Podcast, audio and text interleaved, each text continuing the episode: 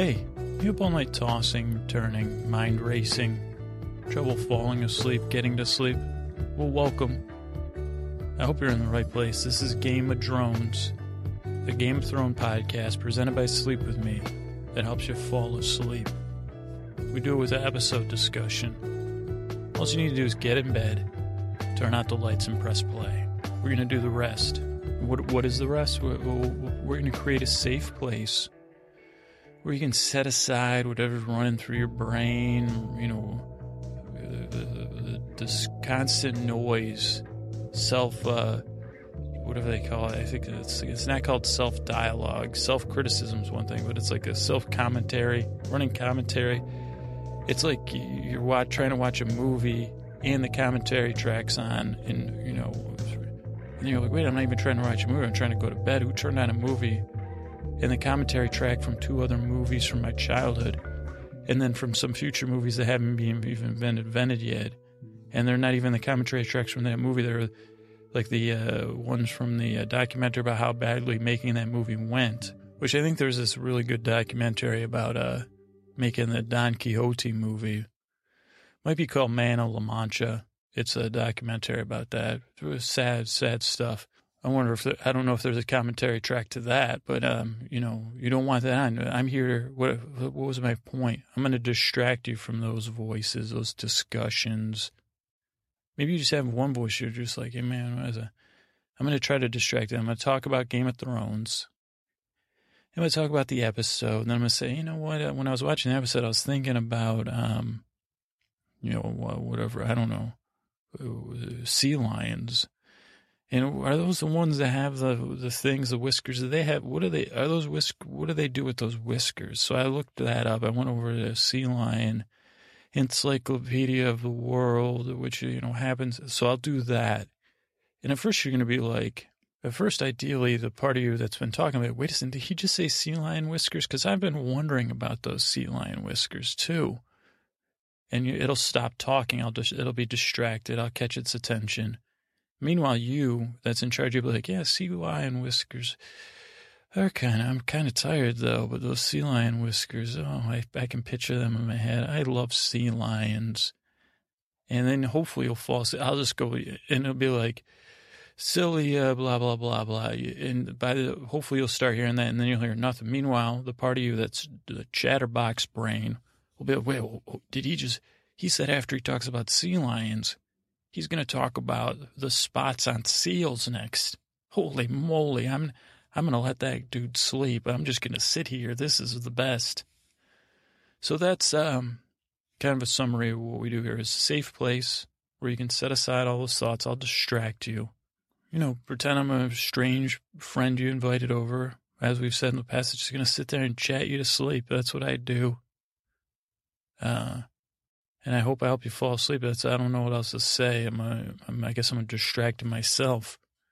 But we're on the web www.sleepwithmepodcast.com. You can email us feedback at sleepwithmepodcast.com. Older episodes are at uh, sleepwithmepodcast.com slash drones for all the Game of Thrones episodes. Game of Thrones stuff comes out on Sunday nights. We have other stuff, non-Game of Drones related on Tuesdays and Thursday nights or you, uh, you can go, you, if you want to talk to me, uh, if you don't want to email, say hi on Twitter at Dearest Scooter. I try to post sleep related articles there. Facebook is where I put the bloopers. I was just talking about European loudness standards during the bloopers when I was warming up for the podcast. So if that's not, it's not really in sleep form because I burp and swear and, you know, talk to myself, but that's that's the bloopers. That's on Facebook. You can also say hi to me on Facebook or talk to me, ask me questions. You know, joke. You know, ask me why. You know, if I have trouble tying my shoes, whatever you feel like. Um, you can comment on the website. Uh, one piece of housekeeping. We're gonna do the thank yous, but uh, there's been a couple people uh, asking about, well, how can you uh, listen to the podcast in your bed? The overwhelming majority of respondents has said these sleep phone things, which is like a headband earphone thing. I have not to buy one. I'm gonna I'm gonna try to either buy one and check it out, but I'll um, post a link in the show notes. And I, there's two different ones. There's the main leading brand, best reviewed. Most there's that one, and then there's a similar one. I think uh, Tisha sent me, so I'll put those in there. That's a little housekeeping, but that's it. Uh, let's let's keep moving. All right. All right. It's uh, time for uh, thank you prayers. Crone, Miller Smith, Barkey, Jester. Uh, you know, thankful thankfulness is uh what is uh what what I'm here to address? Uh, did I use a memo as a metaphor? I'm sending you a memo of thankness. Memo stands for memorandum, which is a long way of saying memo, which is a way of saying a short note of appreciation. Well, normally memos aren't always. I think it's probably rare you get a memo of gratitude, which is why I took the time. You know, a lot of people bards and norm, you know, people say, well, I took the time to write you a song, gods of thankfulness. I'm taking the time to write you a memo of thankfulness. But that'd be more of an earthly thing. Probably confusing you guys. Just, just pretend it's, uh, let's, let's back it up if you could forget all that. So like a, well, then I have to explain what a letter in a bottle is too. If you, have, you probably have that in Westeros. I took a note. I put it in a bottle. I let it go, floated up to the, you know, the rivers of of uh, you know of my on the rivers of gratitude up to you guys for all that you do, but especially the listeners, Chris Poster Posterson who does our music, Scotty and Jennifer on the icons, Lord and the Lady, the Deep Strader, Silvertone Funder from down under the General, Divine Miss Sam, Baroness. We got the, the link, you know, tons of other people. You know, I can't thank all, all the, everyone all the time, but I want to thank some new people. I want to thank LAB, Lab, Misconduct. I want to thank Patty B, Kimmy C, Victoria M, Arnasu, I believe R. Had to run that through Google Translate, so I hope I got it right. Neum got a new job. Congratulations. December said hi. Brian, my, you know, some, I haven't talked to him in a while on Twitter.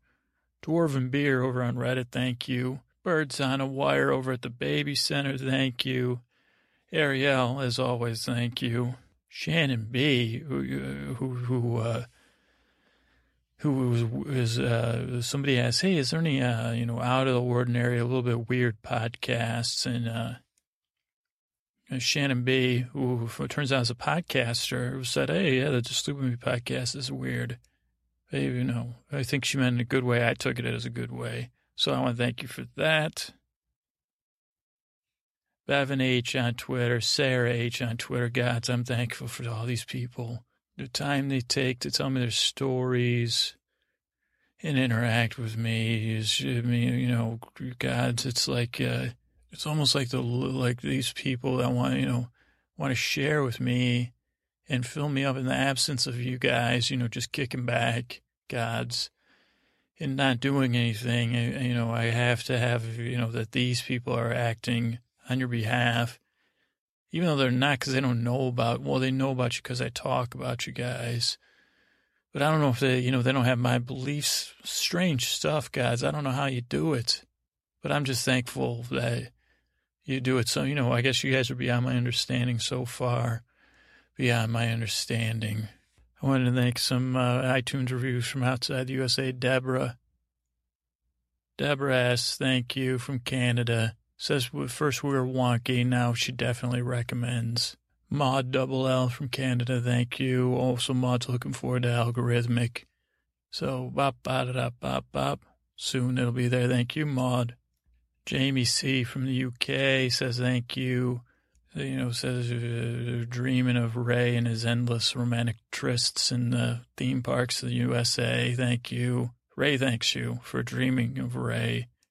You know, if you want to you know, pass your personal, you know, it's between you and Ray, Jamie. Professional mapper from the UK says we're better than Colombo or baseball at putting them to sleep, which is a powerful statement. Thank you. Uh, Cat Rye from Canada, you know, was struggling with some PTSD. God, so, you know, you know, keep an eye on Cat Rye. But the podcast is, is helping them get some sleep. So thank you for that.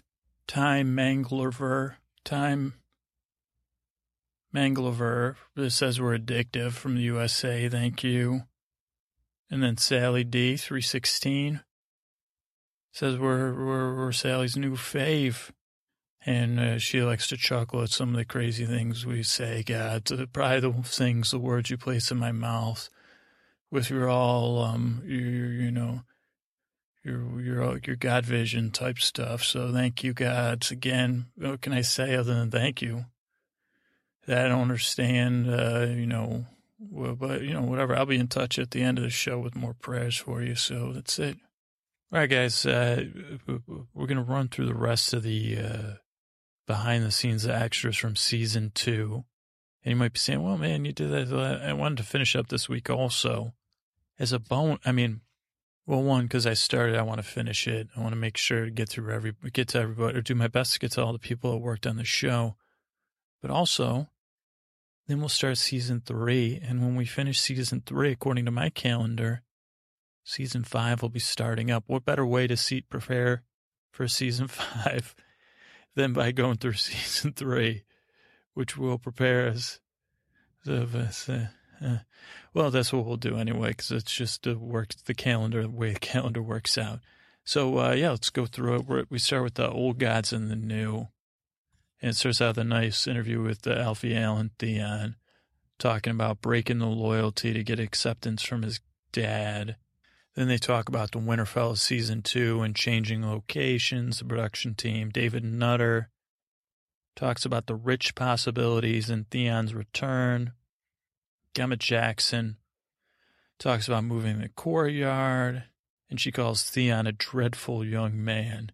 She she, she isn't my new heroine, by the way. After watching these, Frank Walsh talks about the new location. Then Weiss talks about Theon crossing a line of no return, and he kind of with Sir Rodrik, and he describes Sir Rodrik as like the tough football coach type father figure for Theon.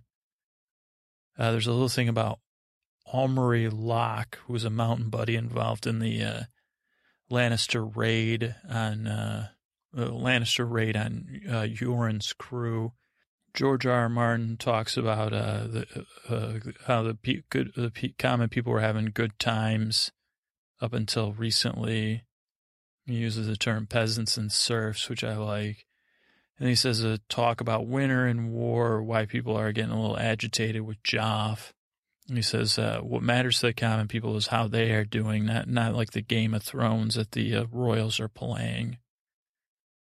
Then Rory McCann talks about how he hates how Joff, you know, how how the Hound hates how Joff treats Sansa, and reminds of him on some level of how he was bullied as a child and how he's trying to give her some survival skills. Then we the production team talks about the Spice King's abode. Frank Doelger, I believe. Dol- Doelger, Frank Doelger stresses like not repeating yourself in the world building, which is a great lesson.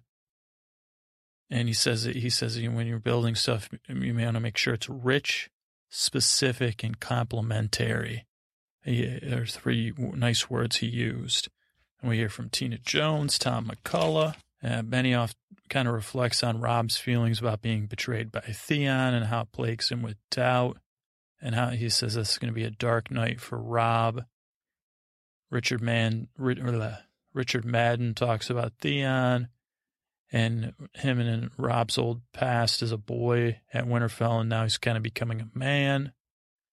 Then in the Ghosts of Harrenhal, uh, another they have a shot of Renly's armor. Uh, another interesting thing about it is that it has the stag of his house, but the green of the the, the color of the Tyrells. Gwendoline Christie talks about Renly's death and her helplessness in that situation. David Pet Raka, uh, David Patricia, Petra, Pet, Petracia, David Petracia. Uh, the director talks about uh, how using all these elements to create the shadows. Uh, and Anthony talks about how it's fun to film, how it's fun to film, but brutal. And he, he he's a funny guy. You could tell. He says he can't, can't get an actual Shadow to kill me. That would be awkward, he says. That was funny. Then Alfie Allen talks about uh, how having one ship is, is his, his chance to prove himself, even though it's just one ship.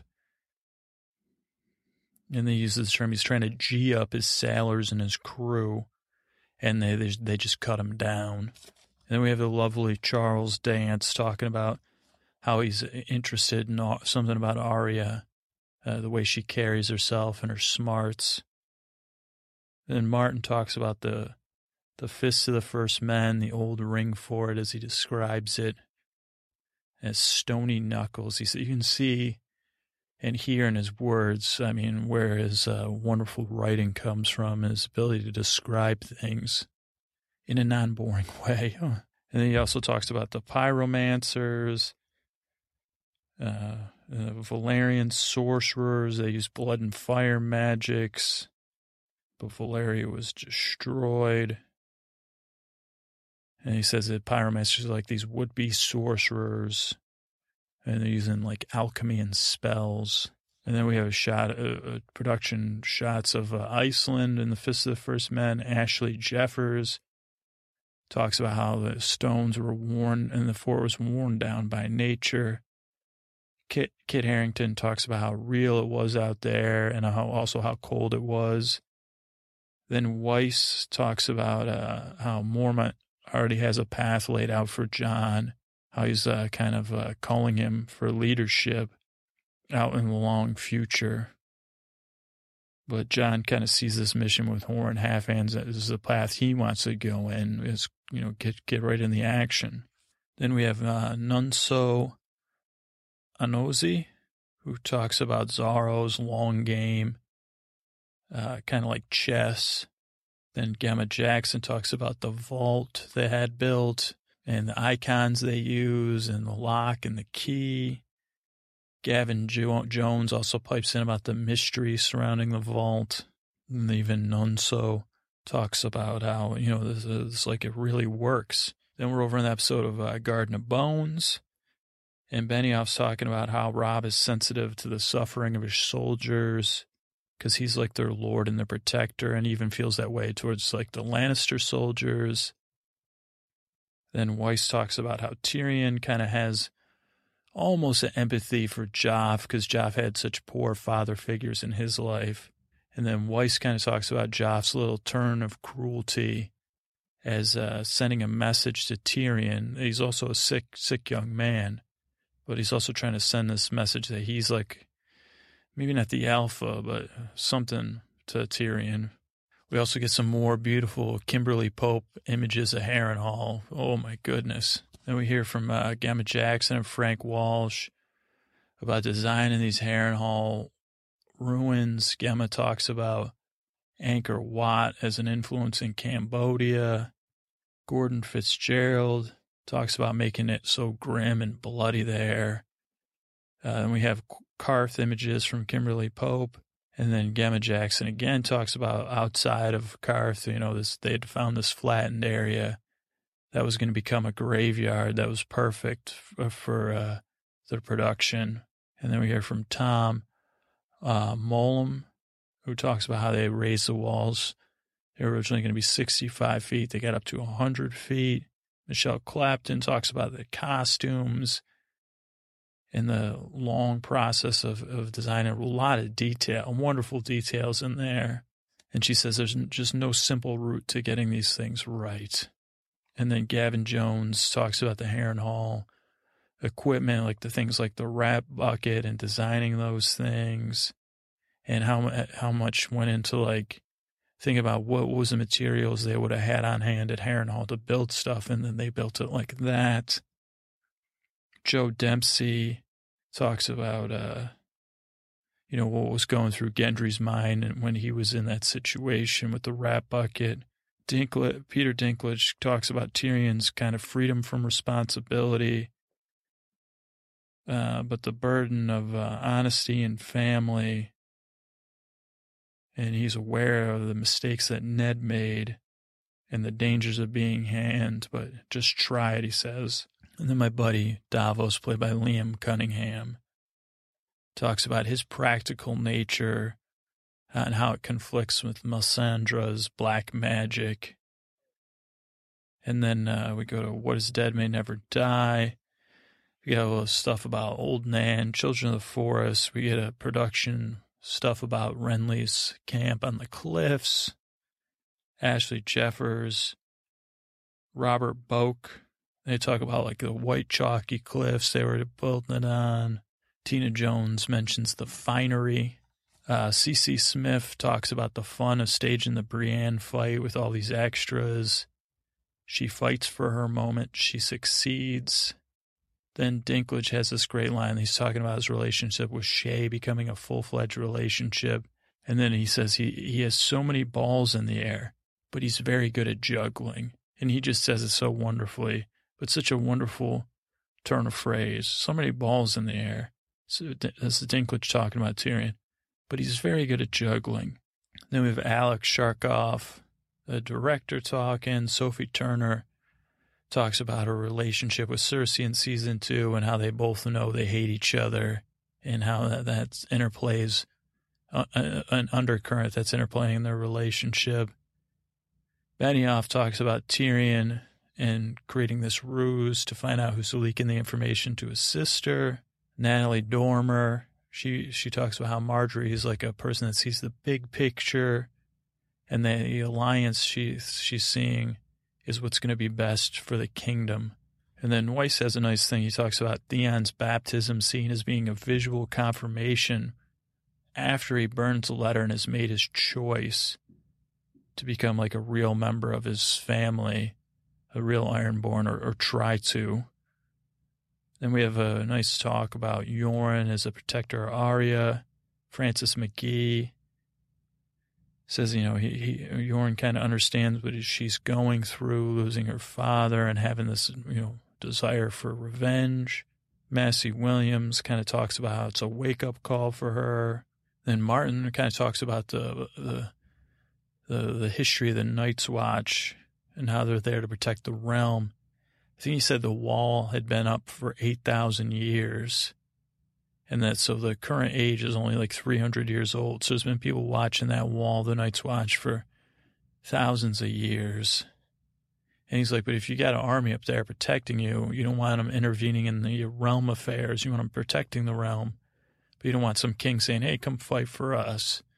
So he said that's what the you know what all their um, oaths and stuff are about. You know, you guys protect us from the big bad thing outside, but stay out of our rich guy's business. Uh, and then in Nightlands, Weiss talks about Tyrion, how Tyrion he has a sympathy for the weak, and you know when he deals with Janos Slynt, he kind of relishes pun- punishing him. Then there's some great pictures of Pike's Great Hall. Martin talks about the Iron Men, uh, the Ironborn, uh, like Vikings. They're not from a fertile place. Hard scrabble, he says. Balon, he talks about how he wanted to be an independent king and his rebellion against Robert, which was put down. You know, and he talks about, uh, you know, that they're reapers. We take the grain, we take the gold. And then Alfie Allen has a real nice moment here. He talks about how, um, he talks about how his home was kind of at Winterfell. Talks how his home is. Oh, he kind of talks about how, you know, your Pike is an alien place from him. Winterfell is his home. And he felt like he was trying to do the real thing. He, he thinks he's trying to do the right thing. He just gets it wrong. And then Gemma Jackson talks about the uh, location they found for burning the uh, icons. And Frank Walsh talks about the islands. Oh, wait, no. And Gemma Jackson kind of talks about Pike and how they found this nice place. And Frank Walsh talks about it. You know, they got a sense of the that the sea was close with barnacles and seaweed, and how she made these wonderful tapestries that are water damaged to show. And they just talk about how much time they put into like showing these different cultures and how they're similar but distinct. And then they also talk about the design, Gavin Jones, about Stannis's table, his map table, and his map room how all the effort that went into making that uh, looked like it was carved right out of stone. Then Benioff is talking about Stannis' belief about how he should be king. It's like makes the most sense out of all the other possible kings. He's the one that has the most clear right to the throne.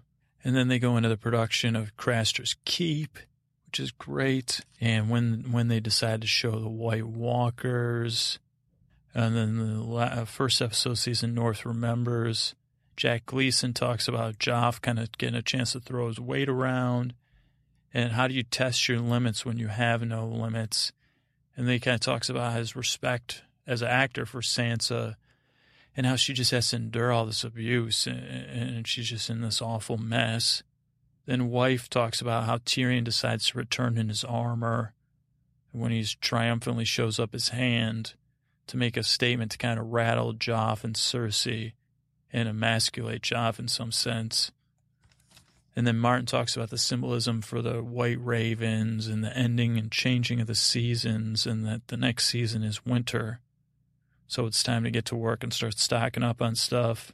And then Gemma Jackson again, she talks about Craster's Keep, how she kind of like saw it as this gorgeous uh, log cabin. She calls it an Ash Jeffers special, talking about Ashton Jeffries.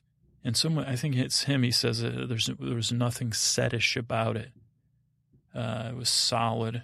Stuart Brisdon talks about the false snow horizon he created with fences and blankets. It's really great stuff. And then they talk about the shot on the beach of burning these effigies and all the thought that went into that. They, they made them look like they are carved out of old figureheads from ships or masts from ships and everything that went into burning them, but how they, you know, how much they thought about the size and the shape and the detail.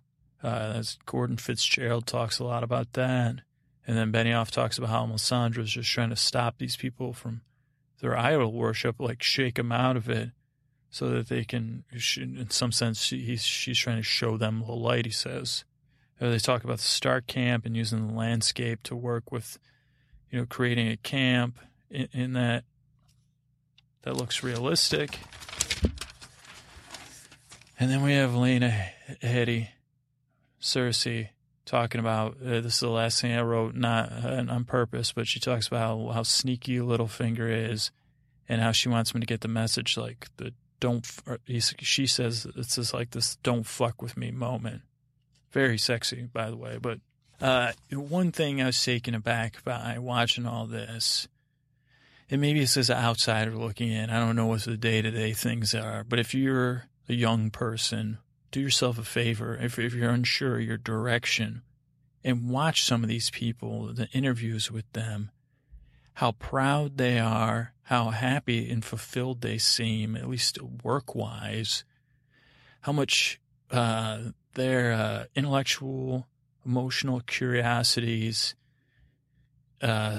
seem to be triggered by the work they're doing, like the thought of Weiss Benioff, Martin, like I said, Gemma Jackson, holy moly, talk about uh, just a man. You just got to watch it and, and say, man, these it does exist out here somewhere. I think, and I think this is maybe proof, but maybe these people are just miserable people and they're acting. I don't think so though.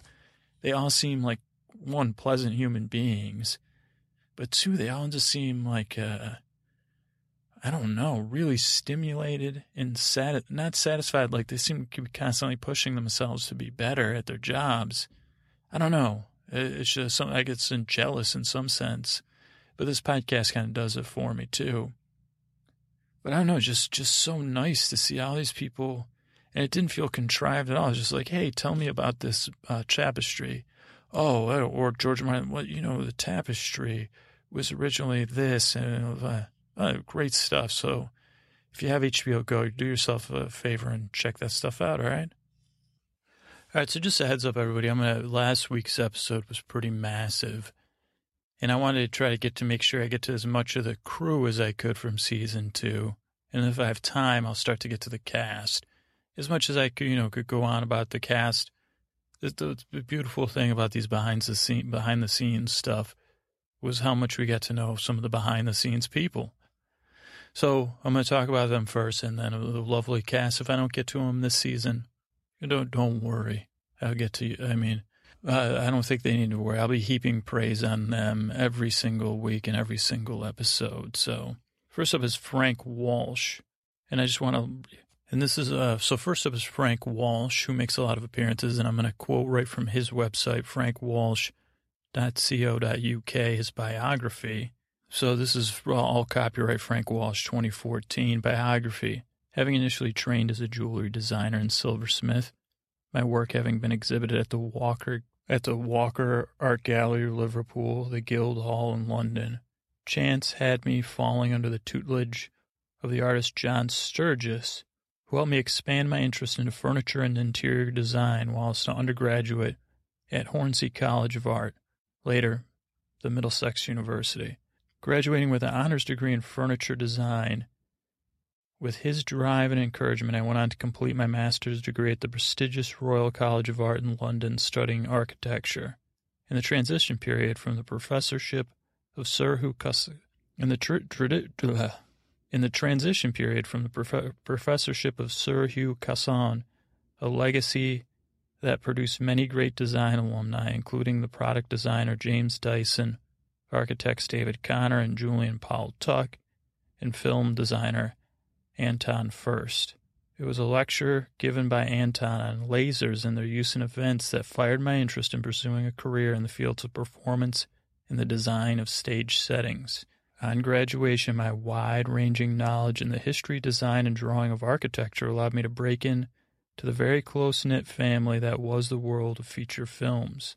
Being offered a position immediately on graduation working for Ken Adam as a junior draughtsman on Moonraker and then followed a rise through the film industry on some of the most influential films ever produced.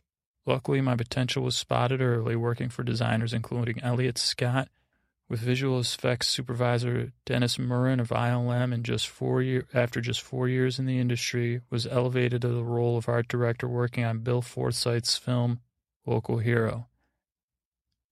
It has been my great fortune to work with directors such as Lewis Gilbert, Guy Hamilton, Jan de Bont, John Frankenheimer, Shekhar Kapur, David Leland, Ken Russell, Richard Ayers, Terry Gilliam, Gregor Jordan, Christopher Hampton, Alejandro Amenabar, Tobe Hooper, Clint Eastwood, Andrew Adamson, Robert Stromberg, James McTeigue, Neil Marshall, Luc Besson, John Lee Hancock, just to name a few, watching and learning from them plying their craft. My early training to hand draw with a pencil and ruler on a drawing board enabled me to calculate the data for lens choice and focal length, thereby creating the perspective projections required at the time by visual effects. This tutoring equipped me to be both knowledgeable and supportive of the requirements and inherent limitations of visual effects. As one of the first art directors who embraced new digital design technology, I was keen to integrate computer aided design with the best of the craft approach from within the traditional art department. Without a doubt, I was probably the first self taught UK art director to build their own website from scratch, and I have constantly been at the forefront learning and advocating the exploitation of computer aided design skills. As a champion for the potential for further integration of the art department and visual effects department, I welcome and celebrate the new attitudes and skills we are seeing on more and more films such as Gravity. I endeavor to bring, keep learning pushing my own and project's boundaries.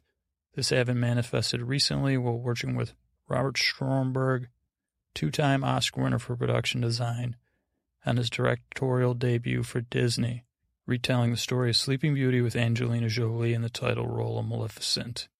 However, my philosophy is always to use the most cost effective and visual solution uh, available in order to achieve the desired look for production. The balance between physical and digital sets, creatively, financially, and logistically, will always require a choice made carefully from an educated perspective. This ability to budget and structure effective design teams is often sought out by producers and looked for. This ability to structure and budget effective design teams is also sought, often sought out by producers looking for guidance on projects in development and I am able to deliver cost efficient efficient visual solutions to a brief.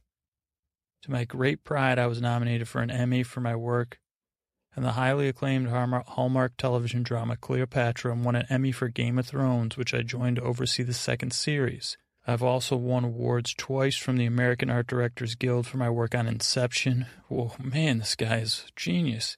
And again, Game of Thrones. And I feel my nomination for my work on Elizabeth the Golden Age. Know, and a nomination for my work on Elizabeth the Golden Age. By these, I feel my esteemed peers have flatteringly acknowledged the skills I've worked so hard to bring to my craft. There's a lot more there about uh, Frank Mar- there's a lot more there about Frank Marshall's biography, and you can check it out on his website. But wow, I mean, talk about someone. I don't know. I'm kind of speechless. I mean, this is a guy who's clearly a hard worker, clearly pushes his own limitations, and uh, his interest and his uh, what do you call that uh, proclivity or whatever, or uh, aptitude. You know, they met at just the right place, and he had the right mentors but he also had the drive, uh, the creativity, and this intellectual, you know, uh, all the different stuff he's talking about there. So, wow, talk about someone to look up to.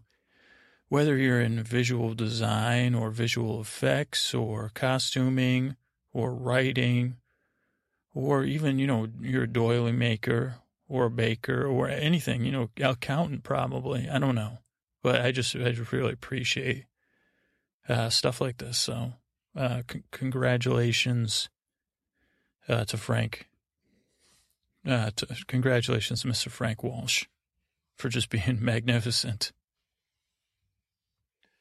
Uh, art director, you might say, well, what does an art director do? Can I get a job in art direction? Well, over at uh, this website, so Sokanu, S O K A N U dot com, over at that careers art director. What is an art director? And they have they have a little career test over here you could take. Uh, an art director is someone who is responsible for the visual style and images in magazines, newspapers, product pa- packaging, movie and television productions. They create the overall design and direct others who develop artwork and layouts. About 12% of art directors work for advertising and public relation firms. Others work for newspapers and magazine publishers, specialized design services firms, the theater, motion picture, and video industries. What does an art director do? An art director typically oversees the work of other designers and artists who produce images for television, film, live performances, advertisements, or video games. They determine the overall style or tone desired for each project and articulate their vision to artists who submit images such as illustrations, graphics, photographs, charts, and graphs on stage and movie sets. An art director will work with the art and design staff and advertising agencies, public relations firms, book, magazine, newspaper publishers to create designs and layouts. They also work with producers and directors of theater, television, or movie productions to oversee set designs. Their work requires them to understand the design elements of projects, inspire other creative workers, keep projects on budget and on time. Sometimes they are responsible for developing the budgets, budgets and timelines. An art director will typically do the following determine how to best represent a concept visually, determine which photographs, art, or other design elements to use, develop an overall look or style of a publication, advertising campaign, theater, television, or film set, supervise design staff, rank and re- approve designs, artwork, photography, and graphics developed by staff members. Talk to clients to develop an artistic approach and style, coordinate activities with other artistic or creative departments, develop detailed budgets and timelines, present designs to clients for approval. Art directors work in a variety of industries, and the type of work they do varies somewhat with the industry. However, almost all art directors set the overall artistic style and visual image to be created for each project and oversee a staff of designers and more. How do you become an art director? Art directors need at least a bachelor's degree in art and design and previous work experience. Depending on the industry, they may have worked as graphic designers, illustrators, copy editors, photographers, or an art or design application, op, occupation before becoming art directors to supplement their work experience in those occupations and show their ability to take on more creative or managerial role. Some complete a Master's of Fine Arts or a Master's of Business Administration degree. An art director often works for three to five years in another occupation before being selected for a position as an art director. Many art directors have a portfolio, a collection of their work that demonstrates their styles and abilities. Managers, clients, and others look at this portfolio when they are deciding whether to hire the person or contract for his or her work. So that's just a little bit about uh, art directors, if any of you, you know, it interests any of you as a career. Now I gotta be honest, like, uh, and I said it already, is uh, my hero or the person I, I've most admired, and I'm not sure exactly why. I think just the way their enthusiasm and their intelligence was uh, Gemma Jackson, who unfortunately there's not a lot. I couldn't find any good interviews with her because I mean, well, everything was up there on the screen. So if you're looking for a heroine, uh, go ahead and watch the extras from season three. But I'll just, uh, I, you know, I want to give her her a little bit of due. So I just want to read through the sparse Wikipedia entry. Gemma Jackson is a British production designer who has worked on both television and film. She's won two Emmys, one for the television show Game of Thrones and the other for the miniseries John Adams. She was nominated at the 77th Academy Awards. She was nominated at the 77th Academy Awards in the category of Best Art Direction for her work on the film Finding Neverland. She shared her nomination with Trisha Edwards. Some films she's worked on Blame It on the Bellboy, A Far Off Place, Squanto, Warrior's Tale, Tom and Huck, The Borrowers, Bridget Jones's Diary, and Finding Neverland. And I, that's, I mean, she has, I, I don't, but I mean, what a wonderful, I don't, I don't, I can't say enough. And as far as like, I, I don't have any ability to do anything design related. It's just not the way my mind works. Oh, but, but just, and sometimes, when you see someone that can do something that you couldn't, not even like, oh, well, if you crack down, you could learn. No, stuff I could never really possibly do. Well, he's behind the scenes people for Game of Thrones, but that seeing their enthusiasm and the way they came at these problems and their, their thought processes makes it even more wonderful and unbelievable. Uh, I don't know, just seeing people excited about their creative process and giving the opportunity to create something wonderful and then share it with you uh, is great. So, and that's what I appreciate about Gemma Jackson. Uh, there was a couple of great asides by Stuart Brisdon, B-R-I-S-D-O-N, Brisdon, who, uh, according to IMDb, is known for his work on Shakespeare in Love, Chocolat, Finding Neverland. He's worked on 37 episodes of Game of Thrones as a special effects supervisor and a whole lot of other stuff including The Magical Legend of Leprechauns, the TV movie, but also a lot, you know, a ton of A-list stuff.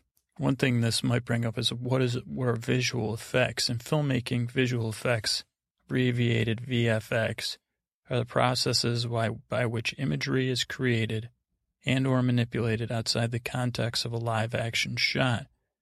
Visual effects involve the integration of live action footage and generated imagery to create environments which look realistic but would be dangerous, expensive, impractical, or simply impossible to capture on film. Visual effects using computer generated imagery have recently become accessible to independent filmmaker with an introduction of affordable and easy to use animation and com- com- compositing software. This is all according to Wikipedia. Timing. Visual effects are often integral to a movie's story and appeal. Although most visual effects work is completed post production, it usually must be carefully planned. It, usually must be canned, carefully planned and choreographed in pre-production and production. Visual effects uh, are primarily, as we said, executed in post-production with use of multiple tools and technologies such as graphic design, modeling, animation, and similar software, while special effects such as explosions and car chases are made on set. A visual effects supervisor is usually involved with the production from an early stage to work closely with the production and the film's director, design, guide, and lead teams to require the achieved desired effects. Visual effects may be divided into at least four categories matte painting and stills, digital or traditional paintings or photographs, which serve as background plates for keyed or rotoscoped elements live action effects, keying actors or models through blue screening and green screening, digital animation, modeling, computer graphics, lighting, texturing, rigging, animating, and rendering computer generated 3D characters, particle effects, digital sets, and backgrounds. Digital effects, commonly shortened to digital FX or FX, are the various processes by which imagery is created and or manipulated with or from photographic assets. Digital effects often involve the integration of still photographies and computer generated imagery in order to create environments which look realistic but would be dangerous, costly, or simply impossible to capture in camera. FX is usually associated with still photography world in contrast to visual effects, which would be associated with motion film production.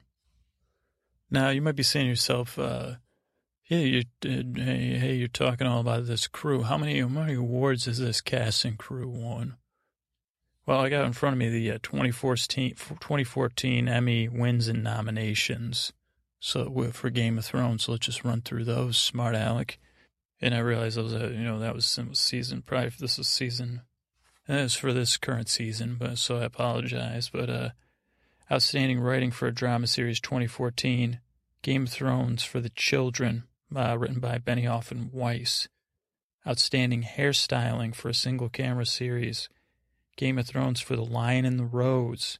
And that was Kevin Alexander, Candice Banks, Rosalia Culora, Gary Machen, and Nicola Mount.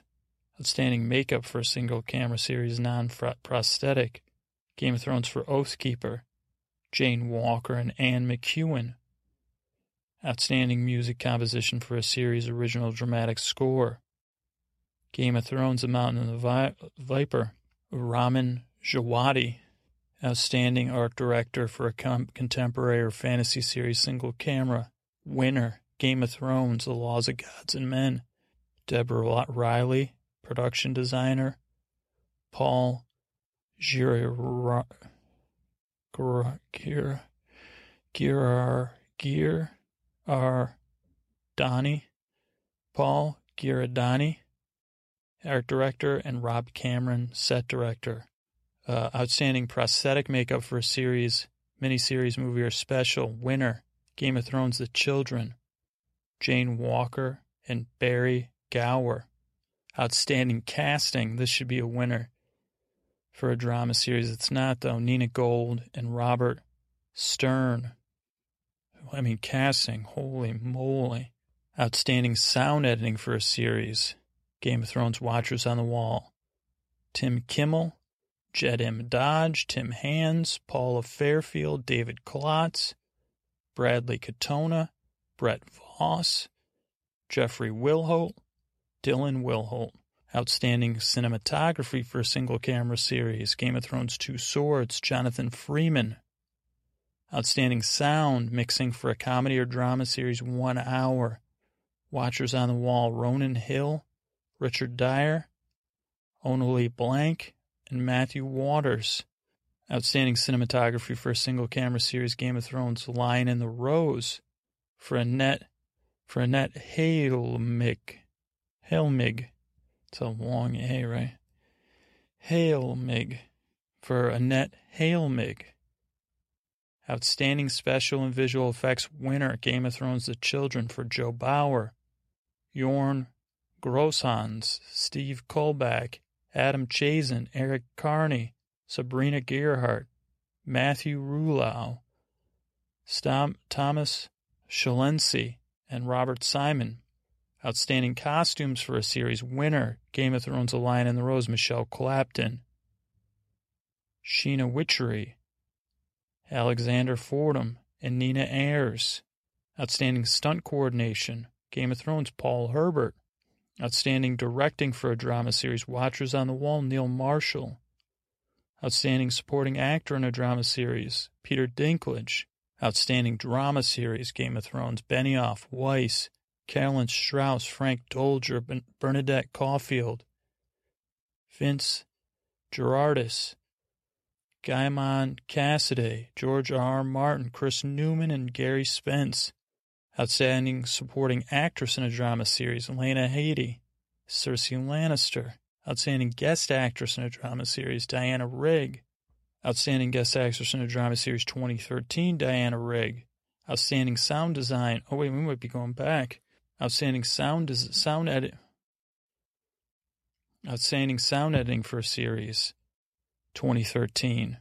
So we moved into 2013. And now his watch is ended.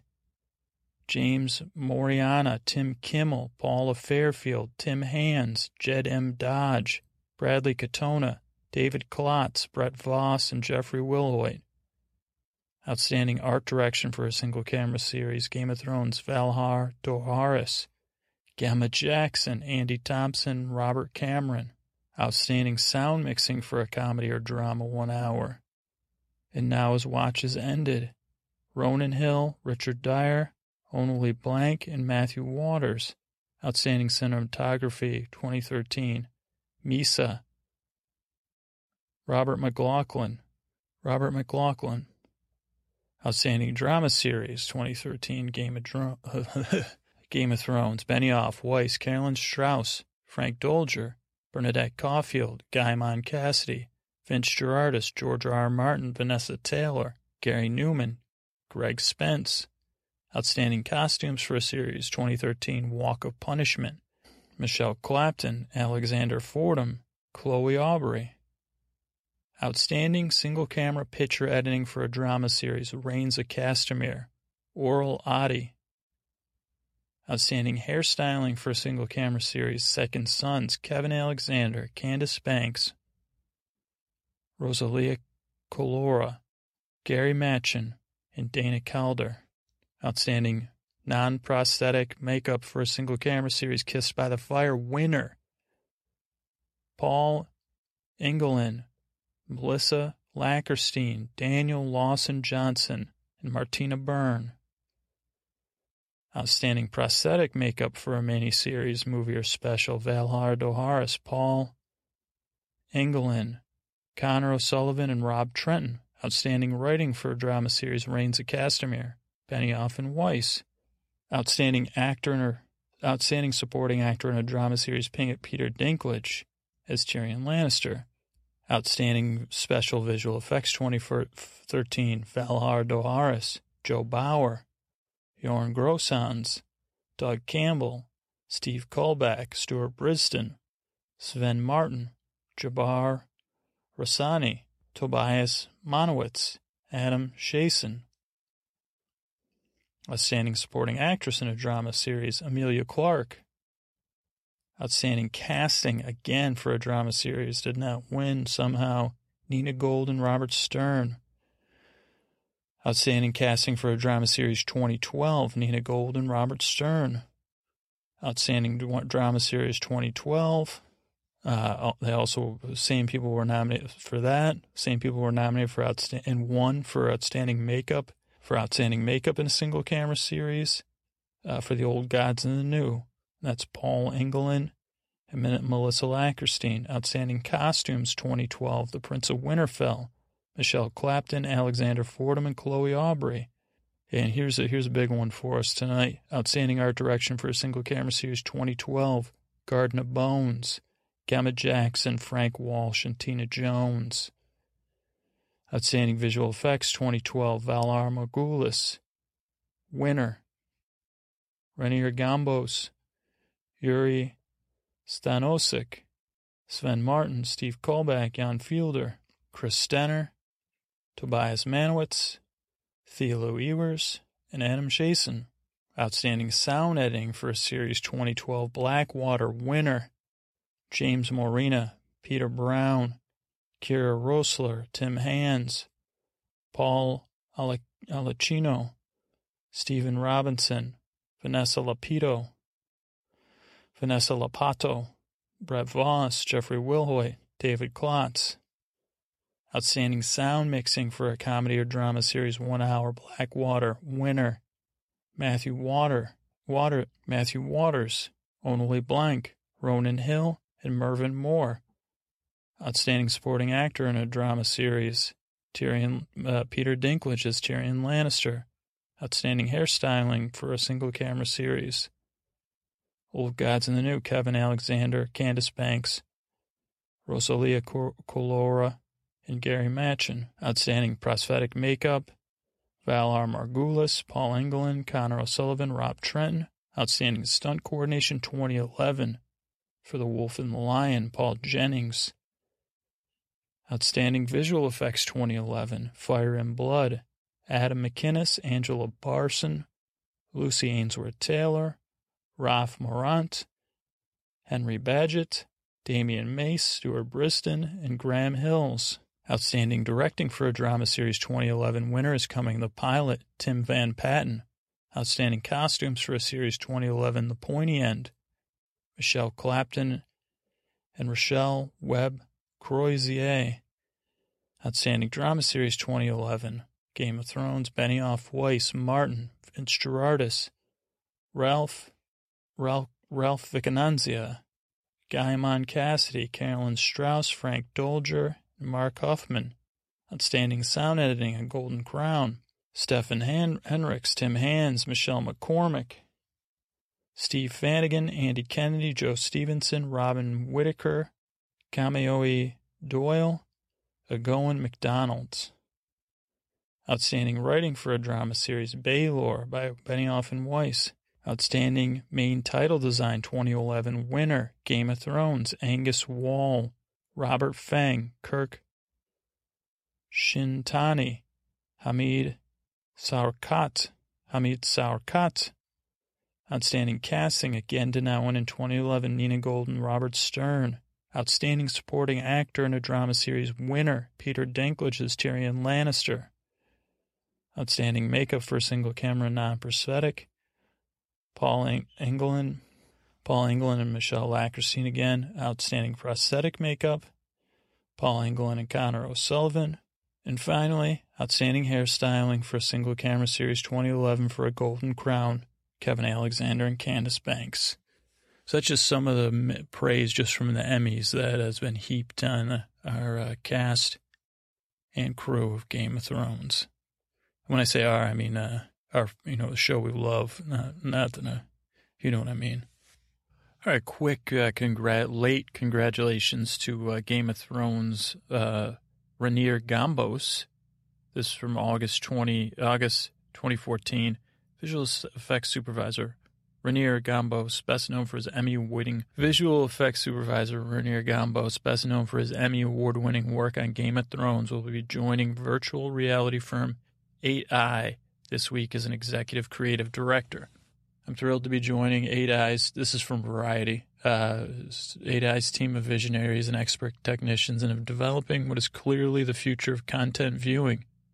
This technology is one of the biggest evolutionary steps in communication and storytelling. This technology, this technology is one of the biggest evolutionary steps in communication and storytelling since the invention of film, said Gombos in a statement.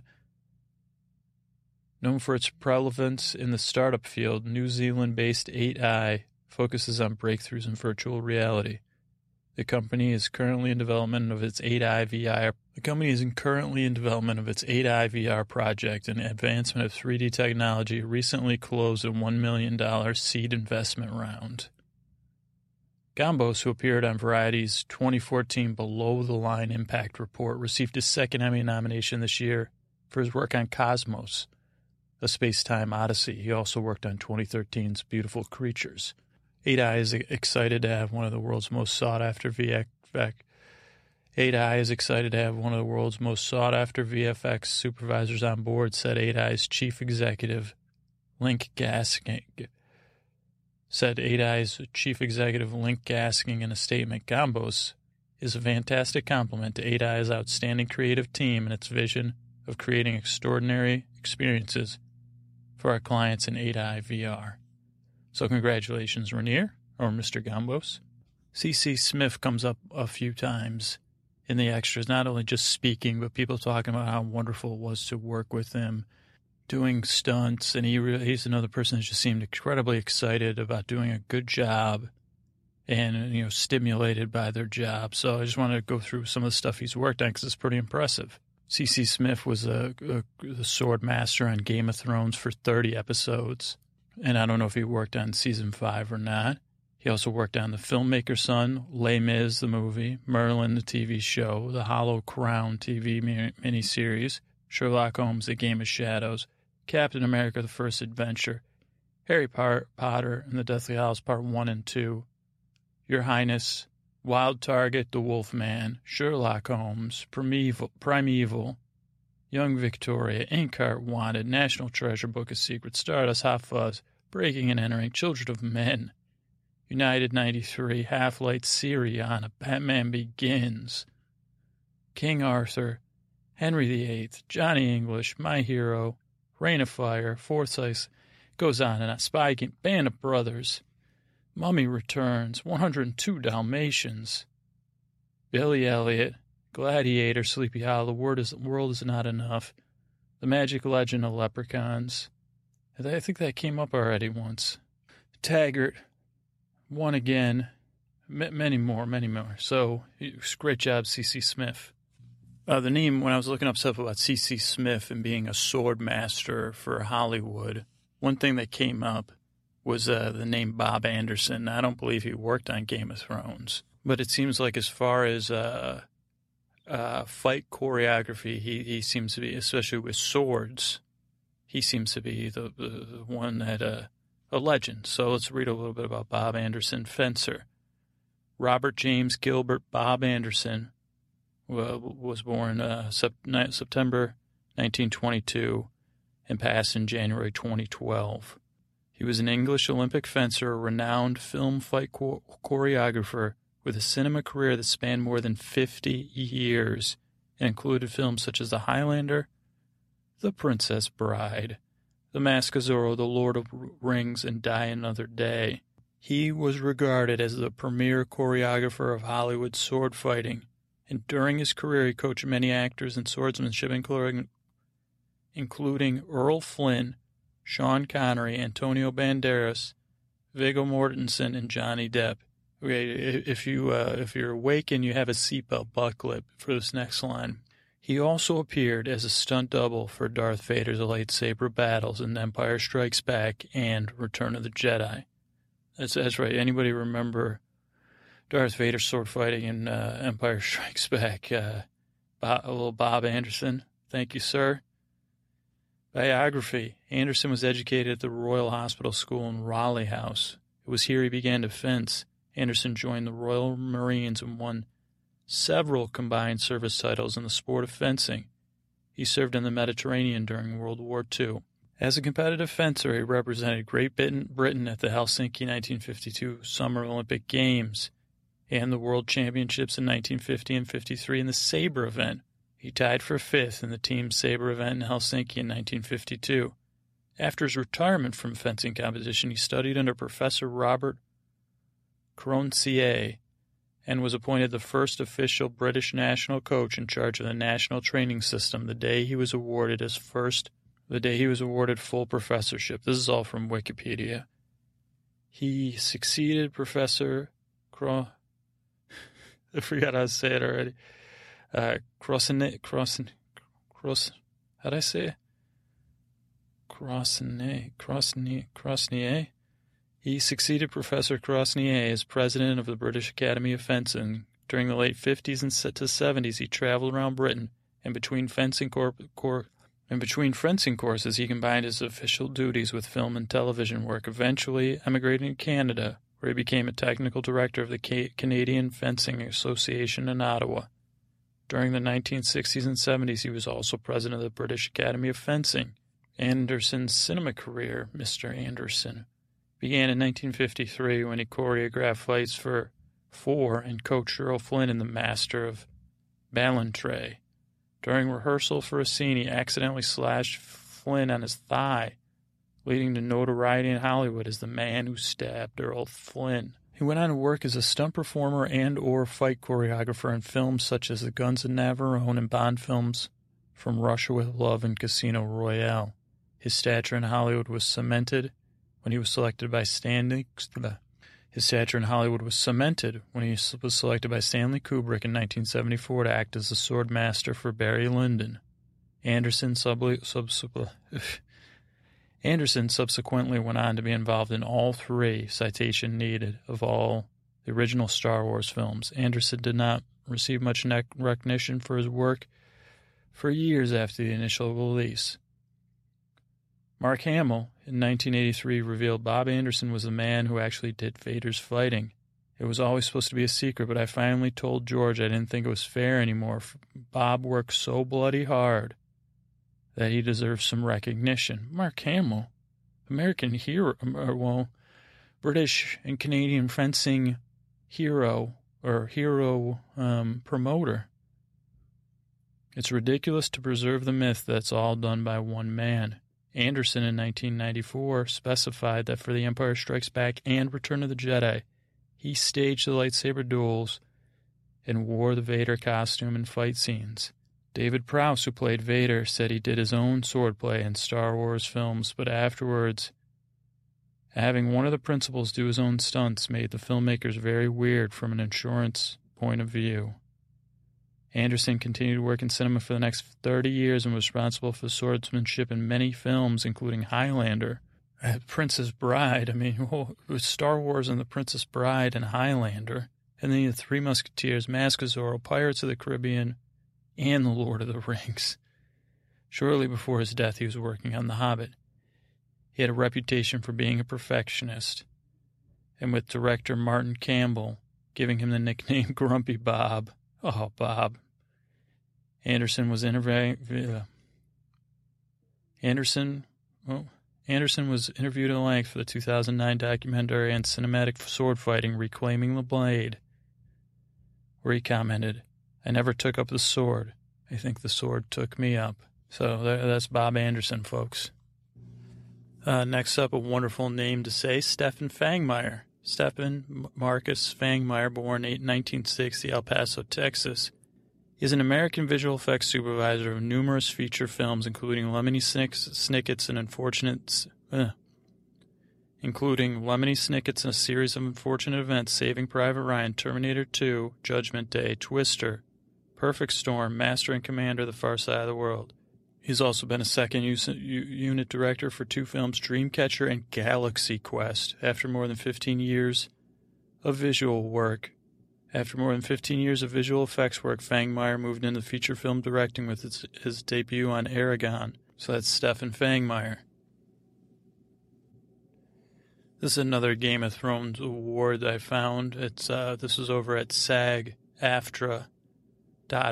Stunt performers from Skyfall and Game of Thrones are recipients of the honors for outstanding action performances by film and television stunt ensembles or ensembles if you speak English. Los Angeles, January 27, 2013.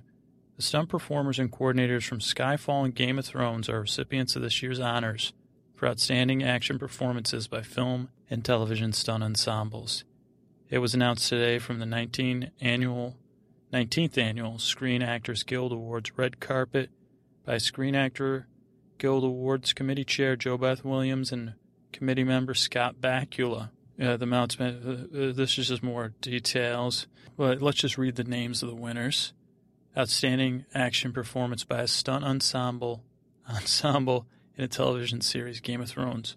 Rob Cooper, Jamie Edge, Edge, Edge, Jamie Edge, Edge, Edge, Edgell, Jamie Edgell, Dave Fisher, Dave Forman, Paul Herbert, Michelle McKeown, Sion Milne, Jimmy O'D, Dominikos Pardani, Dominikos Pardani, Marcus Shakesheff, C.C. Smiff, and Mark Southworth. Congratulations to all.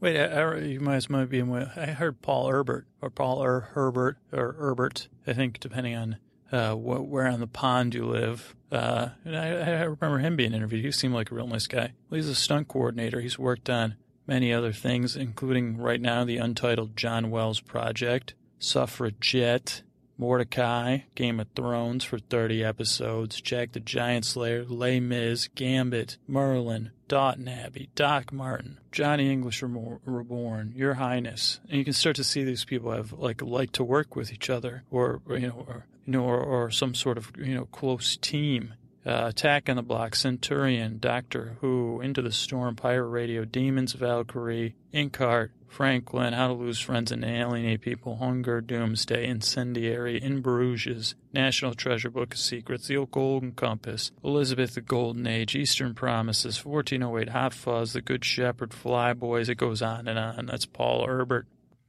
Uh, Neil Marshall is one of the wonderful directors from this season, but uh, he also has a nice article about him about uh, other stuff he wants to do over at Vanity Fair. Game of Thrones big battle director Neil Marshall either wants to direct a Black Widow movie or unleash those dragons. This is from August 21st, 2014, by Joanna Robinson. Neil Marshall had already made a name for himself long before he started working on Game of Thrones. The self proclaimed action addict is a writer director behind the hit cult classic The Descent. Wow, writer director of Descent.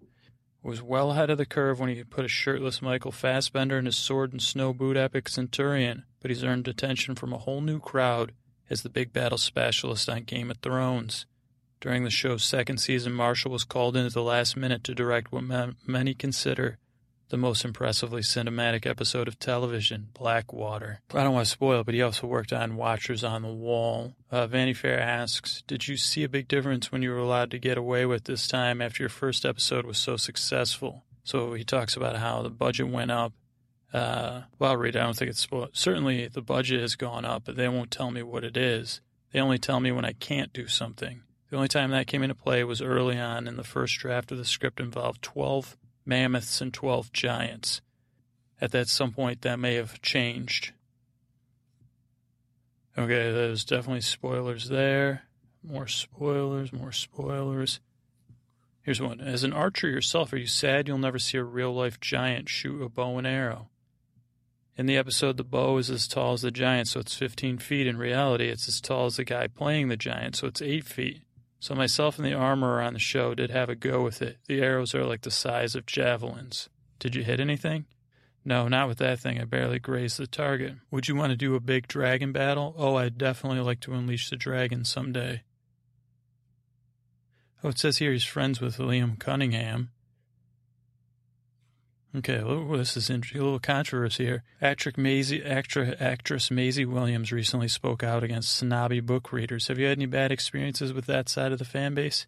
Yeah, I got plenty of grief for Blackwater because in the books, there's a huge chain across the harbor that features prominently in the battle.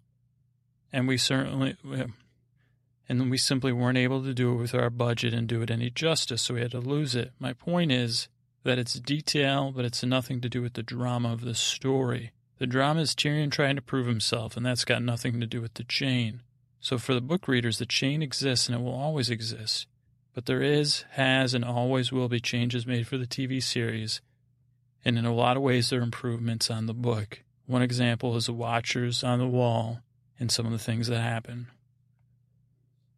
Before Game of Thrones, you had a successful film career, but you've spoken about how, even after making a hit like The Descent, you struggle for creative to have creative control in the film world. Has the widespread admiration for your work on Game of Thrones changed your ability to get projects started or made the way you want them to be? It certainly opened the door for me to do a lot more work in television, but it doesn't necessarily translate to the film world. It's partly to do with the work, it's partly to do with me, and it's partly to do with how the industry's changed over the last four or five years.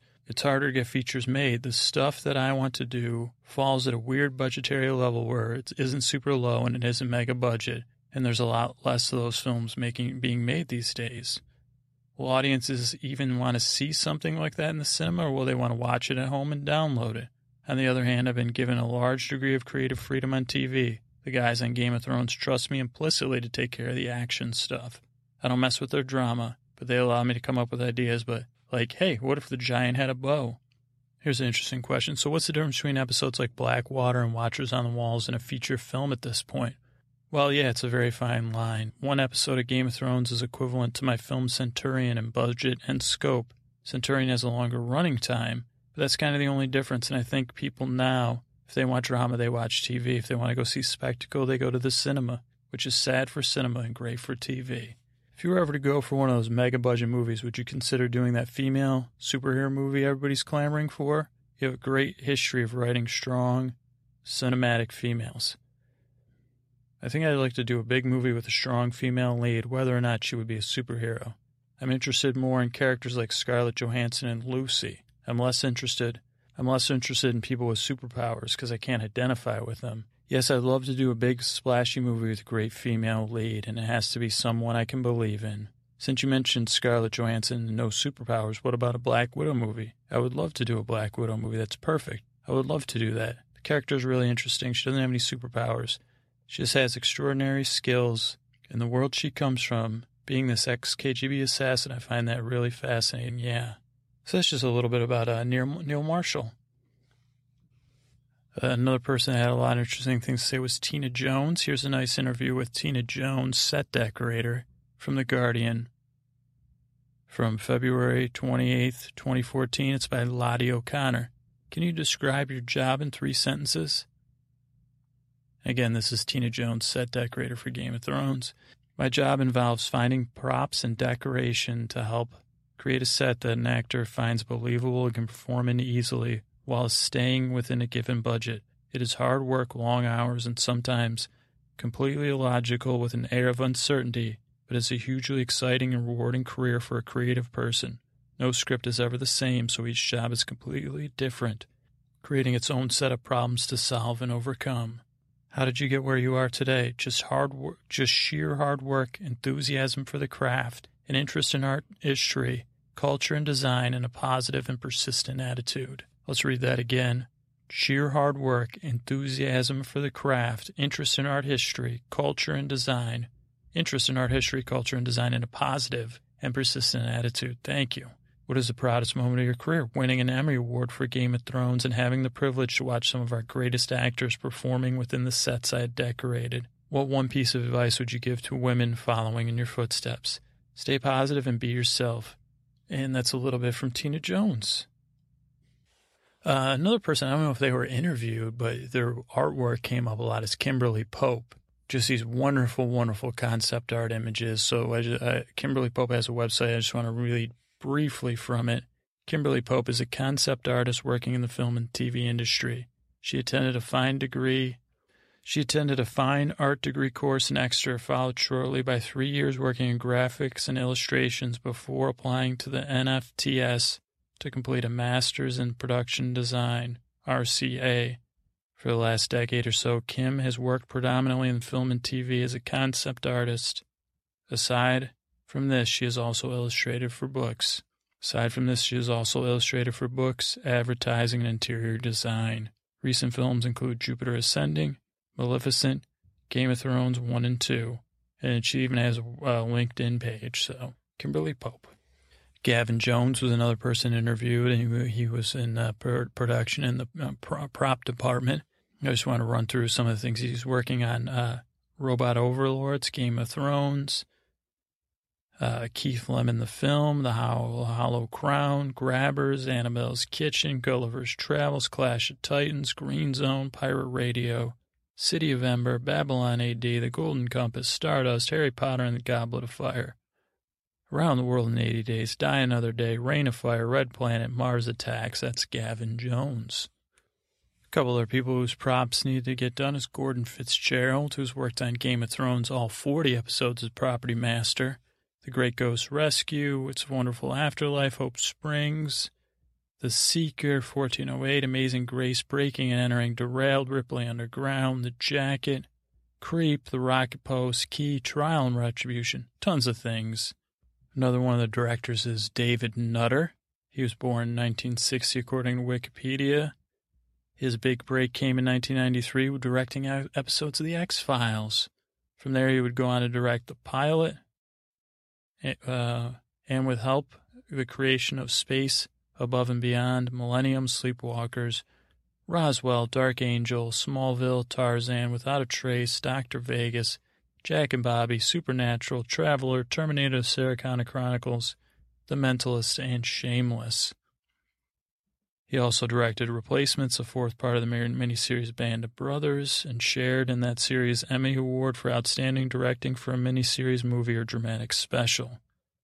Other directing highlights included Join the Club, an Emmy-nominated episode of Sopranos, and the 1998 feature Disturbing Behavior. David Nutter also directed HBO series Entourage episodes and the series finale, The End. He's done some commercials for LG. He directed the pilot of The Doctor for CBS. He directed six. He uh, directed episodes six and seven of this season, and then some episodes in the upcoming season three that we're going to talk about soon. He also directed the pilot of the CW series The Arrow. So that's David Nutter.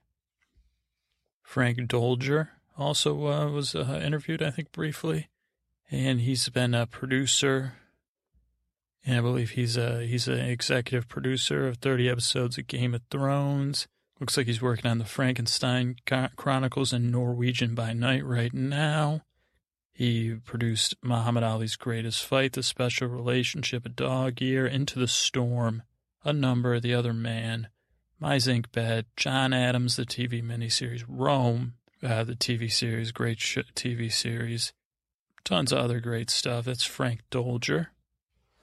Uh, another one of the directors is David David uh, Pet Rarcha, I believe. I don't know. He's uh, was born in '65. He was a director at the Goodman Theater in Chicago. Recent work includes Boardwalk Empire, Game of Thrones, Big Love, Hung, and True Blood. He's worked on the ABC series Eli Stone and the Lifetime series Drop Dead Diva. He also uh, won the uh, TCG NEA Directors Fellowship and served as Associate uh, Artistic Director for the Cincinnati Playhouse and the Park and the Chelsea Theater Center in New York City and is, was on the NEA Theater panel.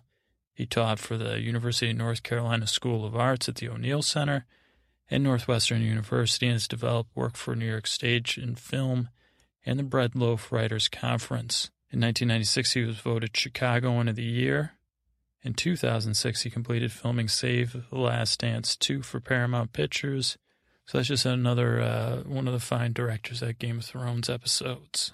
Ashleigh Jeffers, or Ash Jeffers, or maybe she said Ash Jeff, uh, is another one of these wonderful people that got interviewed and just seemed incredibly excited about their work on Game of Thrones.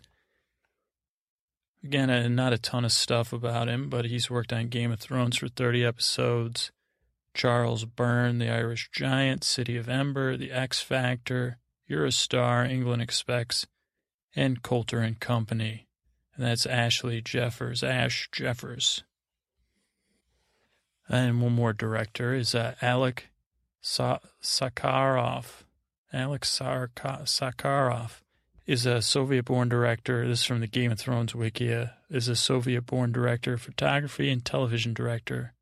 Born in uh, present-day Uzbekistan, he moved to the United States in '81. Became a citizen in '88 after directing some short films, documentaries, and movie videos, and music videos in the '80s and '90s.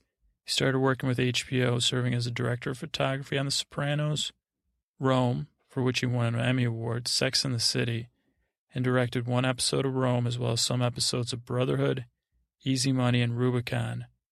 On Game of Thrones, he joined in the first season working as director of photography on four episodes. For the second season, he became a full director, this position he retained in the third and fourth seasons. So that's uh, Alex, Alik Sakharov. That's uh, so that's uh, Alik Sakharov. Hello, hello, this is King Tommen, Prince Tommen, uh, Lord Tommen, but most importantly, best friend of Sir Pounce Tommen. My best friend is Sir Pounce, and he, I, he is my best friend, and I have the honor of being his best friend, and I am Tommen. Best friend to the best friend a boy could ever have, a cat named, a cat named Sir Pounce. Now you got, I, you better say, hey, Pounce is looking, he said, get to it because the man with the uh, earphone said we need to talk next week about something. And Sapone said, oh, right, right. So I don't know, but he said, finish up your adventure this week with just us. So we are here. We are working on a trial for the boy Anan, who lives currently in the dungeon, which happens to be under my room, so he can talk to me. Oh, Tommen, hello, Tommen. How is the rehearsal for my trial going? Oh, you didn't, uh, what trial? I, uh, I, to the trial today. I'm just kidding, Anan. So we've been practicing for his trial because he is innocent, as, uh, as, uh, Sapounce has stated to me many a time. And I was practicing to, uh, to, uh, do, do the trial.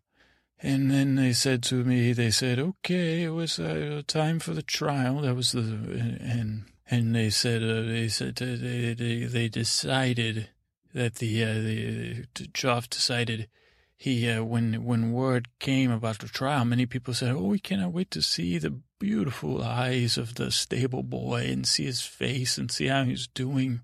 And Josh said, "Well, maybe I'll make his face not so nice." And then Mother said, "No, no, no, that will make him look the people will take his side, Joff, leave him be. And then he said, and they said, we can't wait to hear him speak and, um, you know, hear him defend himself. And then Joff said, well, uh, this was the talk of the town, they say. So finally it was decided by Joff that, uh, he, said, well, the stable boy will not come to his own trial. So that was the first thing this morning, because this is after the trial, I'm telling, talking to you.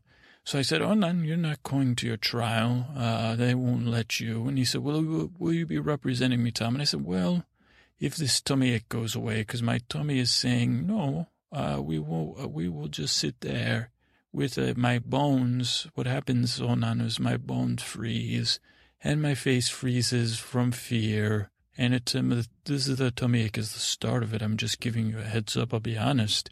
And then I will just not, I will say, yes, mother, yes, mother, of course. It happens when I have to sit with grandfather and he gives me lectures about a battle strategy or when, you know, you know, I have many things, many things on. Well, he said, well, please try, Tom. And I said, well, you talk to my tummy, talk to my tummy. And then he said, oh, please, please, Tom and tummy. And then Sir Pounce, he ru- rubbed my tummy. And I said, oh, no, this ain't going to work. And he said, he climbed under my shirt. And I said, what are you doing, Sir Pounce? And he looked at, he said, I said, oh, are you going to the trial? And I, and then Onum said, uh, he said, are you going to try? And then I said, ah, my stomach still hurts. And then Pounce, he clawed me. I said, oh, wow, wow, wow. And I said, yeah, yeah. And I pretty much figured out he was doing it. I said, oh, no, I will do my best. And and so I said, well, Sir Pounce is going to claw up my tummy if I don't uh, try. So anyway, the trial came today, and Joff was talking about, he said, many of you are wondering, where is the stable boy? Oh, where is the beloved stable boy? And who is this king to deprive us of our time with the stable boy we love so? He is the stable boy with the dreamy eyes. I've heard it all. And this king and mother looked concerned, for my grandfather looked concerned too. Said, hmm, what is this boy up to? This is not going to go well. Uh, the people may uprise, or, you know, Joff is not exactly king of the year. Well, he is the king of the year, but, you know, you, the, the, the king, the king, king on a pike is the king. I like his chant. They chant that in the streets now. And I said, Mother, that's funny that you used to say innocent on a pike is the innocent you like. Now they say king. King's head on a pike is the king's head we like. And she said, well, uh, uh, sometimes I wish you didn't have any ears. And I'd say, Mother, would you love me if I had no ears? Or would you say, who is that strange boy with no ears? And she said, just behave at your brother's trial. And I said, well, it was an interesting statement, Mother. So anyway, you see, Joff went on. He said, "I said, well, I have a little uh, announcement for you all. Uh, many discoveries have been made." And Joff put on his face that makes you think he's almost a human boy, where he was a t- patting baby. He said, "Your king wants to protect you." So everyone says, "Oh, the king." The king is a bad, he just wants to, and, I, and he said, this boy, this stable boy, is a psychopath, a sycophant, or psychopath a crazy man, he said. He said he, he will charm you and sweet talk you and then steal your things and steal your daughters and take them forever and take your gold. And he's been known to steal, rip off, rip off, and he brought all these witnesses that said, oh yes, the stable boy, he only gave me three horseshoes and not four, but charged me for four. Or they said he was selling hay on the side, pinching hay, Oh, or lighting loads. And then many mothers said, My daughter was never the same. And husbands said, Oh, this boy, my, you know, my wife will no longer lay with me because of the stable boy and his sweet talk. And for a while, I still liked him. And I said, He's, well, he's all right, cat, anyway. And then I realized, and they all went on and they said, you know, and the king would say every time, see, I want to protect my people. This is a bad boy, this stable boy. He's a, a split tongue. What does he say? Uh, serpent's tongue, some serpent's tongue or lizard's frog's tongue. Well, if I say if he had a frog's tongue, he could get out. He'd just climb out. But anyway, and he, uh, he said, "This is a bad boy," and i'm say, and and uh, he said, "I just want to protect my people." And uh, everyone was like, okay. And Jeff was doing quite well. And they said, so is there any other, we, we know the stable boy has done many wrongs, so why would we assume he, everything points to him doing this wrong? And this will be his final wrong and we'll be protected from him forever. For we will, you know, we will deal him swift justice. I will have Sir Ellen will, will take good care of him and we will be done with it. And, and, and I said, okay. And then he said, uh, and is there anyone who says uh, objection to this? Does anyone dare to speak on behalf of this uh, stable? And now the whole time I was thinking, oh, I was listening, I was listening to Joff and I was saying, oh dear, I don't know Joff. I don't know. He makes my, and then Sapans was poking me with a claw. So I was paying very strict attention. And, but then I got a sense, what if Joff is right, the stable boy? He was talking to me, and he said, Oh, Tom, and I care about you. Or I hope you do your best for me. And I said, Was it? Uh, and uh, he said, "Where's that?" And uh, you know, what did I say? I said, uh, "Is, is he tricking me?" And because I don't like to be tricked, I'm tricked so much. And I said, "This stable boy, I thought he was a good boy. I thought it was impossible for him to do this, but what if I am the fool? And I'm so tired of being played, played the fool. I wish I could talk to this stable boy. And at some point, everyone was quiet. I said, Oh dear, I'm talking aloud. Oh no. And mother and grandfather and Joff were looking, and Joff had this look like I was a, uh, like I just sat on a, a frog and it had exploded on his dinner. And I said, Oh dear. And he said, Go on, Tommen. And I said, Uh, so I wonder if he was lying to me, as, as you say, my king, is this a bad, boy? He's tricking poor, poor Tommen. And he said, and Jaffa was like, well, maybe Tommen's helping me, but, you know, not very well, I think. He said, well, then we just would have to deal with him, Tommen, right? My little brother, now that, is that all? And I said, well, no, because then I say, I look in the boy's eyes, and I say, look in his eyes, I see something that says, nice boy. There's other eyes I look in around rooms uh, that uh, that frighten me, and the, his eyes do not frighten me. And I remember the milkmaid's eyes did not frighten me. So I wonder to myself, uh, is he is he a bad boy or not? And I, you know, as a boy, I've been called a bad boy, Jeff, believe it or not. And Jeff made some comment at my sport, and everyone had a good laugh. And I said, well, that's how I was afraid the stable boy would do to me. And everyone went silent. and I said, did I say something offensive? And I did not realize I had insulted Joff. And he said, I have heard enough on behalf of this stable boy. He goes, I, I am ready to make my choice. And I said, hmm, well, uh, uh, well, uh, uh, you know, one more thing, one more thing, Joff, before you're going. One more, one more thing, Joff. Uh, before, could you tell me how are you leaning with your decision about this stable boy? Are you thinking guilty, or and would you? Uh, is it time? He's been in that dungeon. I mean, you said how long? What, what kind of? And Joff laughed and he said, "Sir Ilyn, sharpen your sword." And then, then he did a move, a Joff move. He said, hmm, strike that, Sir Ilyn. Get your dullest blade ready. And they said, it took me a while. I said, what does he mean? I said, what was that? And some of the crowd gasped, oh. And Joff said, what do you think about that, Tom? And I said, well, I'm still trying to think about it. I think it's a dull blade, but Sir Ilyn is quite strong.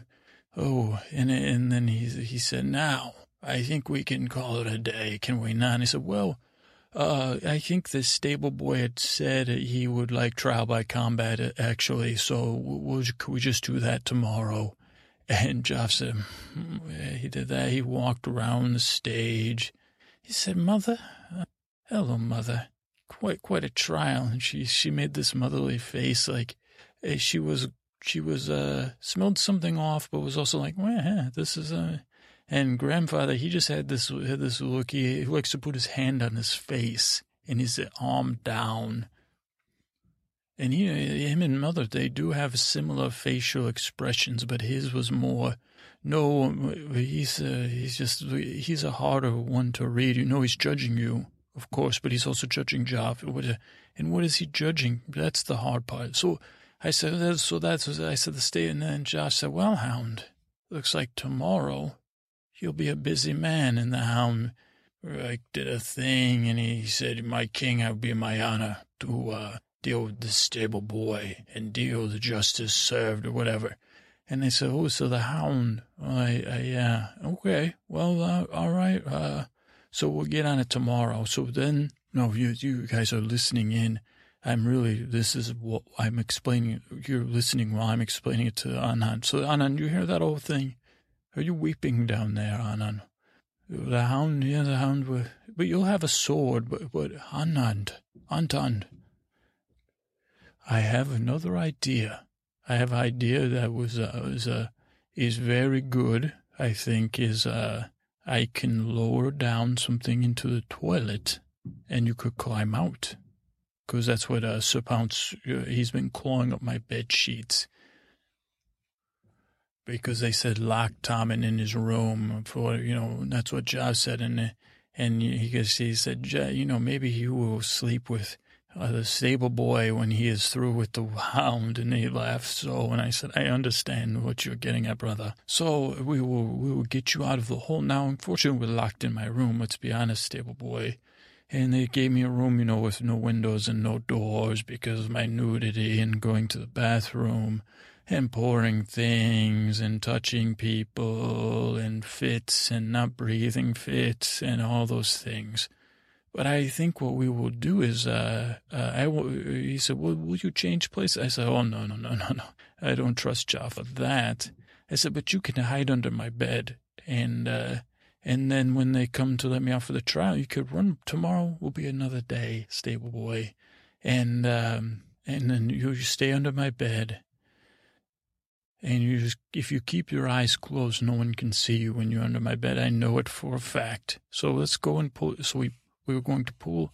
Okay, everybody. So, oh, now I'll be right back. So we're going to pull him out of my, uh, the toilet with this uh, rope we've made from my bed sheets. And well, wait a second. Then they'll be like, why is your bed messed up? And I'll say, well, I threw a fit. And then um, well, maybe they'll, I don't know. But we're going to get him out of there. We're going to hide him under my bed and then we will fight another day for justice. We have another day, I guess, unless they were listening in on, on me or something. But I don't know about that. But Sapant seems uh, like this is what this is what we can do. And I did speak for him, so I'm proud. My stomach is bleeding uh, a bit from Sapant, but that's okay. Best friends push each other to justice. So we are working justice's end here. The stable boy does not seem to be up to trickery, but he could be, and if he is, then I will leave him under my bed forever. So that is another option. Stable boy, what do you think about that? You could just live under my bed. And I, we will say, I will close my chamber pot. They will say, well, this stable boy has disappeared forever. We got to take the rope out. Remember that's about, Yeah. And then they'll say, well, so I, I, will be back soon to explain what has happened. You know, hopefully good. Uh, uh, well, not good because it, they'll be hunting you with the hounds, the real hounds, and probably the hound and the, the dog hounds. So Sapance and I will figure out a plan, but this is a plan we are doing. We are acting on behalf of the stable boy. But I don't want to get caught by mother or father, uh, grandfather, uh, or Joff or the hound. Um, so he's under. He'll be under my. We're gonna. He's climbing out now. Oh hi. Oh, you, uh, you, uh, you, you do look very nice. You are a nice person. I could tell you're smiling. Oh, okay. Stable boy is here. So I'm going to, he, he seems like he could be friends with me and Sir Pounce. Hi. Hello, stable boy. So I will, I will bid you good night. I am Sir Tommen, speaking on behalf of me and Sir Pounce, two best friends who are also friends with Justice and possibly stable boy unless he's trying to trick me. Okay, goodbye. Time, time for my prayers.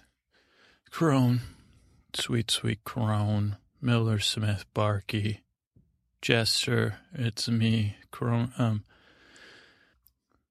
it's me praying in. You can probably tell that, um, you know, I'm not my usual, uh, oh, what's the word, the best word? What, what, what, do you guys, how do you guys, what words do you to describe me when I'm not around gods? Crone, I know, Crone, come on. I know you talk about me when I'm not there. And, you know, I know we were excited for our Penny's adventure. And, uh, but, you know, Smith, yeah, Smith, you uh, seem like the more gruff type. But, you know, I know probably say something about me. Miller, obviously. You're chat, you're Miller, you chat, you, it was Jester, ooh, Barky, I don't know what you say. And Maiden, you're not in these prayers, but I'm sure, oh, Maiden. I just got, I just saw Hobbit. Uh, Bark, you might want to listen up. A couple of takeaways. One, even elves, male elves, have trouble with, uh, uh, I don't know if it was father son Legolas, and then the dude, the other dude, I don't know. He was like a, you know, elves is tough to tell their age. He was like the father figure, but he looked the same age as Legolas, so that was confusing. But he was more in a position of power, may have been his father. Agent Smith, I don't know. Agent Smith is uh, who's whose father he is, but this guy, he was riding a moose. One, you guys, did you hear that? He was riding a moose. Yeah, it was it was both strange and awesome, and um, super awesome, and probably like a little bit of a nod to how great Canada is. Um, but uh, they the male and male intimacy is still hard or father, you know, I'm not talking about uh, sexual. I'm talking about like fam familial ties. The Legolas and that guy had some trouble. Uh, you know, so not just humans and not just me. Uh, with you know, um, being close to other humans. Uh, anyway, that's one uh, takeaway. Other one, I think the moose was a takeaway. No Treebeard Barky, but you know, he's still we'll give it a shot, maybe. Uh, you've already seen, I don't know, you never, like you said, you, I don't know, Barky, you never told me what you thought of uh, the Lord of the Rings trilogy. This is the, high, technically, I guess, yeah, it's the Hobbit trilogy. It'll be a little while before this one's out on DVD. I doubt I could sneak you into a movie in tree form like maybe if you were a dancing Barky, like instead of a dancing, like a dancing Groot that I gave you in a little thing, I could probably bring you my backpack and put you in my lap, uh, which would take some explaining. You know, when people, you know, people give you looks, uh, or they did with the dancing Groot when I was trying to show Groot. Well, never mind. I say, yeah, this is my day dancing Groot. and then people, like, can you please shut that off? It's distracting. I said, it's my. Day is he's alive? And they'd say, no, it's a dancing Groot. And I'd say, you know, you, I could sell this, I could be selling this on eBay for like hundreds of dollars, just so you know. But I'm here at the movies with it. And they'd say, uh, Usher, can I get an Usher? Anyway, Barky. So I don't know what else. Uh, so anyway, God's, um, I wasn't down. Now I'm a little bit in better mood. But I'm down, guys. We got to talk because I I have been totally sleepless nights, guys, because of this George R. R. Martin is against fan fiction thing, and uh, so I've, I'm in a you know, guys. I'm always you know that guy, the podcast guy. He's always kidding around about uh, Margaery's neckline. He's joking about the mate being in love with the maiden and Cersei. It's hilarious when he talks about uh, his disturbing. But anyway, I'm not joking this time, guys. I'm freaked out about it because I have great respect for him. And I don't want to, you know, if he doesn't like fan fiction, fan, fantasy fiction, fan fiction, fan fiction, fantasy fiction. I mean, he's a fantasy fiction writer, but he doesn't want fantasy fan fiction or fan fantasy fiction. He says it's kind of lazy and that those kind of stuff. And I kind of agree with them. Uh, I guess I got carried away. I had no intention. Well, I guess I did write that Carl Tanner musical. Uh, that was fan fiction. And then this stuff and the stuff with Tommen, which I don't know. But I just got to deal with one thing at a time, God. So here's what I'm going to do. Out of respect for Georgia, I can't stop. Obviously, um, not even George R. R. Martin could anticipate probably someone developing a religious affiliation partially uh, based on his characters. So I don't know, fan, I didn't, he didn't say he was against fan, fantasy, fiction, religious, fiction. It's not fiction though. Uh, religion, whatever. Uh, so what I'm going to do is pull out of Westeros gods, but I'm not pulling out of you. What I'll do is I'm going to take, uh, first my instinct was to, uh, you know, go back to where I am, where I was, where I'm from, break the fantasy fiction machine and be done, you know, be like, okay, Martin. Uh, but I couldn't do that clearly. Uh, you know, I have, what kind of, I'm not that, uh, you know, that I would destroy. I got a t- machine that'll travel the metaverse. Doesn't run its green machine. It's green. It runs on my ruin of Roose Bolton. So it doesn't, you know, it's cheap to run it because I'm full of rue. Every time I think about Roose Bolton, I rue, rue what's awaiting him. But, uh, so no more adventures for me in Westeros, gods. No more fan fantasy, uh, fob, foibles. See, that thing is, I wasn't doing fan, fan fiction. I was doing fan foibles.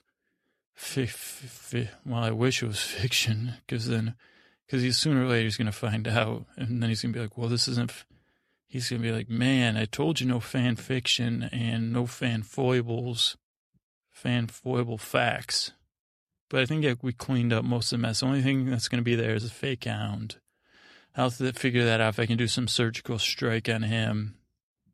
Maybe he got lost in one of the seasons anyway. But so what I'm doing, believe it or not, guys, you know, you're like, this guy, I got the fan fiction machine here. I got the door open. So I'm praying into the fan fiction machine and it's going to you, the prayers through the metaverse to your ears. So I could still get your help in this world. So that'd be like one of those Star Trek movies where they come to our world. So that'd be sweet, huh? And that's not fan fiction because it's taking place in my world. And most of you gods were, you know, crone. Um, if you're not a, you know, once you're free of the um, warrior and the father and the mother, you're like your own woman.